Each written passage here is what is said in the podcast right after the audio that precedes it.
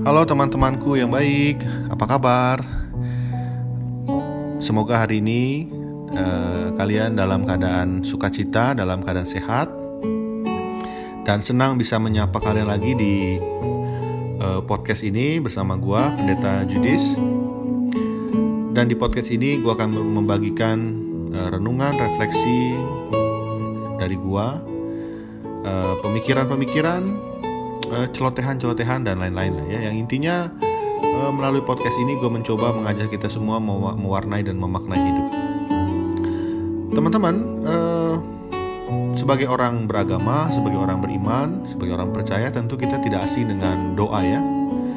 Setiap hari kita berdoa dalam setiap momen, mau makan, mau berangkat ke suatu tempat, mau tidur, bangun tidur, dan momen-momen lain. Mungkin ada kita membuat atau kita mengambil waktu khusus untuk berdoa secara khusus ya. Ya, praktik doa tentu bisa sangat beragam dan bermacam-macam. Nah, teman-teman, uh, dan gue percaya juga kita pasti uh, sangat menyukai, uh, kita pasti berbahagia sekali ketika ada orang yang berdoa untuk kita. Betul gak? Bener dong ya. Ketika ada seseorang yang berdoa untuk kita, tentu kita akan bersuka cita, kita akan berbahagia. Apalagi yang berdoa untuk kita itu adalah orang yang kita kasihi atau orang yang kita tahu sangat-sangat mengasihi kita. Misalnya orang tua, ya, orang tua kita. Uh, gue percaya nggak ada di dunia ini orang tua yang tidak mendoakan anaknya, ya. Pasti semua orang tua mendoakan anaknya dalam uh, rangka atau sebagai bentuk dukungan mereka untuk anak-anak mereka. Seperti yang gue rasakan ketika gue dalam bangku perkuliahan, ketika gue masih berkuliah, gue merasa setiap hari, bukan gue merasa, gue tahu persis dan gue rasakan itu, di mana orang tua gue, kedua orang tua gue, papi, mami itu setiap hari mendoakan uh, gua, mendoakan adik-adik gua, mendoakan kami anak-anak mereka uh, tanpa putus-putusnya. Dan gue percaya gue bisa ada sampai saat ini itu juga karena doa mereka. Nah teman-teman, gue yakin kalian juga pernah merasakan hal yang sama. Dan ketika kita tahu bahwa ada orang-orang yang mengasihi kita dan berdoa untuk kita, kita biasanya bisa merasakan sebuah semangat yang lebih, merasakan sebuah kebahagiaan yang lebih. Dan hari ini dan saat ini gue mau mengajak kita merenungkan sebuah uh, doa yang disampaikan oleh seseorang yang uh, sangat luar biasa, sosok yang memiliki uh, kuasa yang luar biasa, sosok yang berkuasa atas kehidupan kita. Doa Tuhan Yesus. Nah, teman-teman, kalau kita didoakan oleh orang yang mengasihi kita, seperti orang tua, eh, kekasih hati istri atau suami, atau anak, atau siapa pun itu, kita sangat berbahagia, bersuka cita, dan menurut gua apalagi kalau yang berdoa untuk kita itu adalah uh, Tuhan Yesus. Tuhan Yesus berdoa untuk kita. Iya, benar, Tuhan Yesus berdoa untuk kita. Kita lihat misalnya dalam ayat uh, dalam uh, Alkitab kita di Injil Yohanes pasal 17 ayat 1 sampai 11 itu bercerita tentang atau menuliskan tentang doa Tuhan Yesus untuk murid-muridnya. Memang kita tahu bahwa secara spesifik pada saat itu Tuhan Yesus uh, berdoa untuk murid-murid yang ada pada saat itu murid-murid Tuhan Yesus yang pertama murid-murid langsung Tuhan Yesus ya tapi kalau kita perhatikan ini sebenarnya nggak cuman uh, terbatas pada 12 murid itu atau murid-murid yang ada pada saat itu tapi ini juga merujuk pada semua umat Tuhan merujuk pada semua orang yang uh, mengaku merasa dan menganggap bahwa dirinya juga adalah murid-murid Tuhan Yesus. Yang artinya uh, Tuhan Yesus juga berdoa untuk kita. sebagai murid-murid Tuhan Yesus. Nah, teman-teman, mari kita lihat salah satu pokok doa Tuhan Yesus, salah satu isi doa Tuhan Yesus yang uh, perlu kita renungkan baik-baik ya. Di ayat ke 11 dari pasal 17 itu. Di situ Tuhan Yesus bilang, "Dan aku tidak ada lagi di dalam dunia, tetapi mereka masih ada di dalam dunia, dan aku datang kepadamu. Ya Bapa yang kudus, peliharalah mereka dalam namamu, yaitu namamu yang telah engkau berikan kepadaku, supaya mereka menjadi satu sama seperti kita." Teman-teman, eh, bagian ini menurut gue sungguh luar biasa.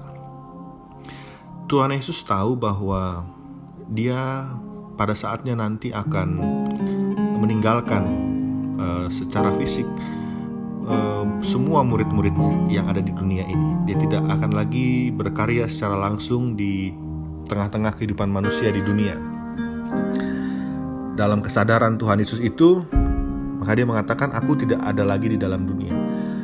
Dan Tuhan Yesus memikirkan, Tuhan Yesus uh, tetap memikirkan nasib murid-muridnya, nasib umat manusia yang lain. Sehingga Tuhan Yesus mengatakan, tetapi mereka masih ada di dalam dunia. Tuhan Yesus tahu bahwa ketika kita masih ada di dalam dunia, hidup kita ini nggak akan mudah. Hidup kita ini nggak akan lancar-lancar saja. Hidup kita nggak akan adem-adem aja. Pasti akan ada banyak hal yang mengganggu hati dan pikiran kita yang akan uh, mengobrak-abrik perasaan kita. Pasti akan ada banyak hal yang mencabik-cabik hati kita. Itulah dia penderitaan, pergumulan, masalah-masalah. Itu yang akan ada dalam kehidupan kita selama kita masih ada di dalam dunia. Tuhan Yesus tahu itu. Dan karena itu teman-teman, dia berdoa untuk kita. Dia bilang kepada Bapa di sorga, Ya Bapa yang kudus, peliharalah mereka dalam namamu, yaitu namamu yang telah engkau berikan kepadaku. Dia berdoa kepada Bapa di sorga, supaya kita yang masih ada di dalam dunia ini, kita murid-muridnya yang masih akan menghadapi berbagai macam gejolak, pergumulan, permasalahan di dalam dunia ini supaya kita dipelihara, kita tetap dipelihara oleh Tuhan di dalam nama Tuhan. Itu luar biasa, teman-teman. Gue merasa ketika gue membaca doa Tuhan Yesus ini, gue mendapatkan dan merasakan kekuatan yang jauh-jauh lebih besar daripada masalah-masalah yang ada dari hari ke hari yang gue hadapi. Gitu ya. Ketika gue membaca dan merenungkan doa Tuhan Yesus ini, bagian ayat 11 ini gue merasa harusnya gue nggak perlu lagi khawatir, harusnya gue nggak perlu lagi terlalu khawatir sehingga gue mengabaikan banyak hal penting. Kenapa? Karena Tuhan Yesus sendiri sudah berdoa untuk kita supaya kita tetap dipelihara. Nah, teman-teman, persoalannya doa itu bukan sebuah mantra. Doa itu bukan sebuah uh, apa ya, sebuah uh, untayan kalimat yang sebatas diucapkan lalu itu bisa terwujud dengan sendirinya. Ya bukan jimat, ya bukan mantra yang ketika kita ucapkan langsung masalah selesai. Enggak. Setiap doa itu bukan sebagai mantra. Artinya apa? Artinya sebuah isi doa itu teman-teman menurut gue perlu diwujudkan, perlu kita upayakan perlu kita uh, kerjakan juga.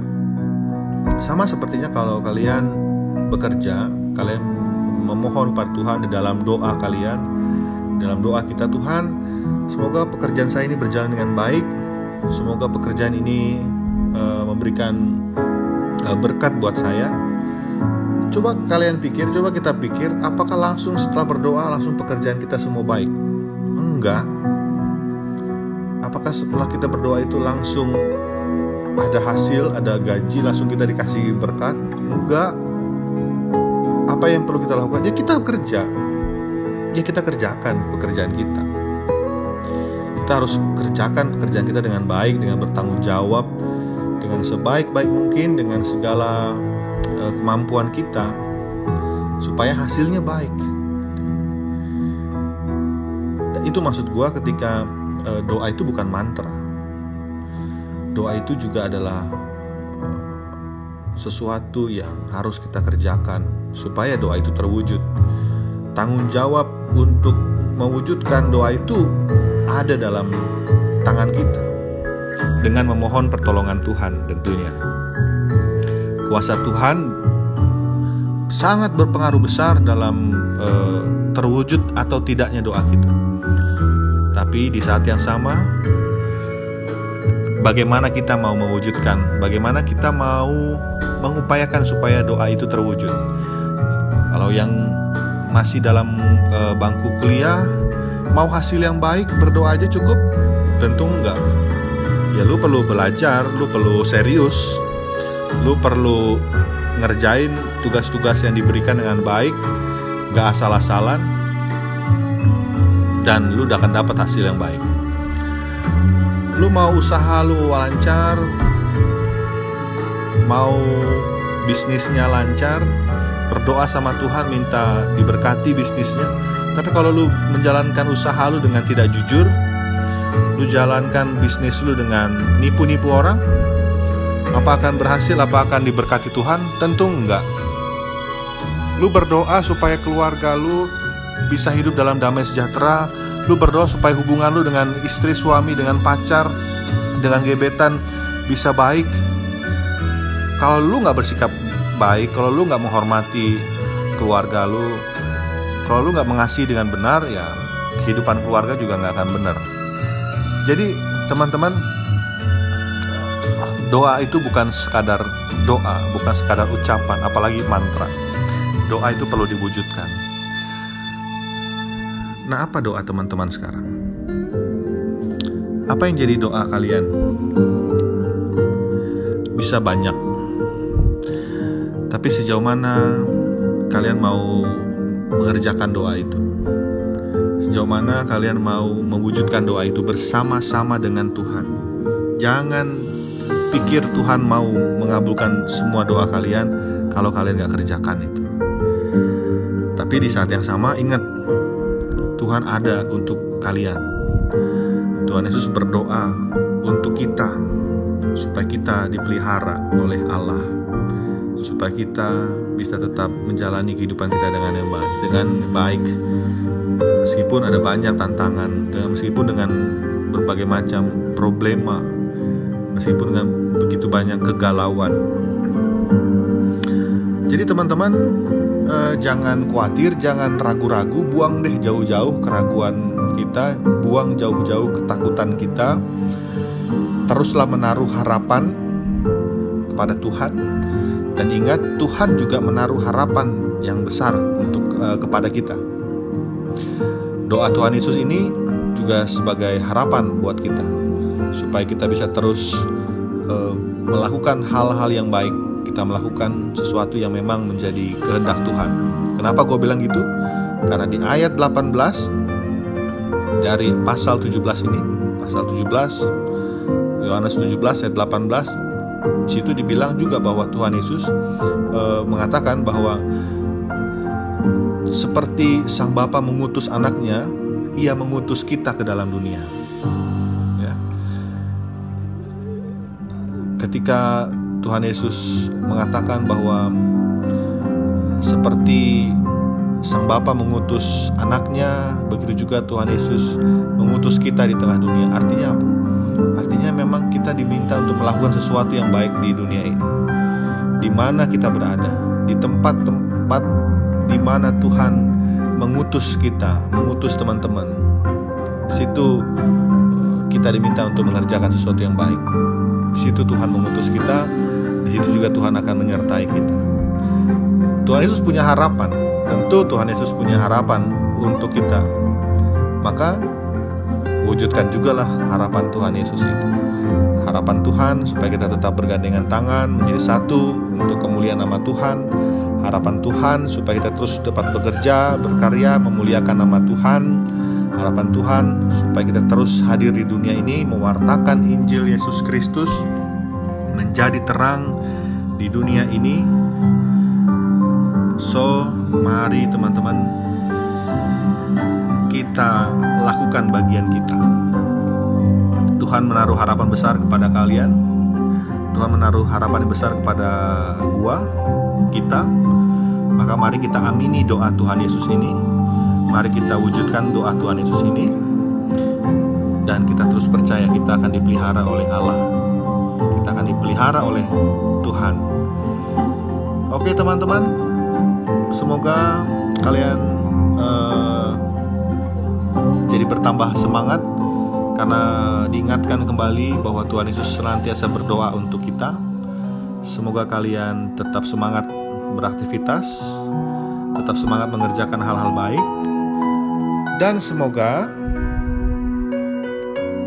kita bisa berjumpa kembali di renungan berikutnya di podcast gue yang lain. Terima kasih sudah mendengarkan.